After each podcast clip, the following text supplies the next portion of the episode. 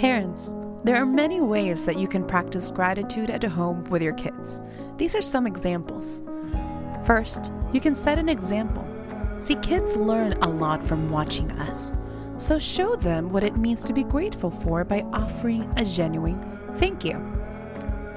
Find fun ways to say thanks. There are lots of ways to share gratitude. Now, if your kids aren't comfortable talking or they have a hard time expressing themselves, why don't you work together to come up with a different way for them to show their appreciation, like a simple thank you card. Share the love. Encourage your kids to think of people who help them, like teachers, and say thanks, maybe by bringing cookies or cupcakes the next time in school.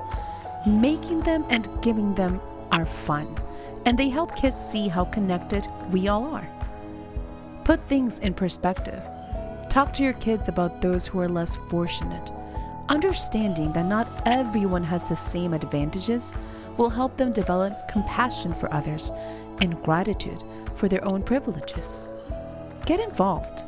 Find places where you can volunteer together as a family this season, or let your kids choose a charity to donate to. Giving and gratitude go hand in hand, and doing it as a family will bring everyone closer and help you make some great memories. And finally, make gratitude a part of bedtime, like for Camita time. When you tuck kids at night, ask them to tell you three things they're grateful for.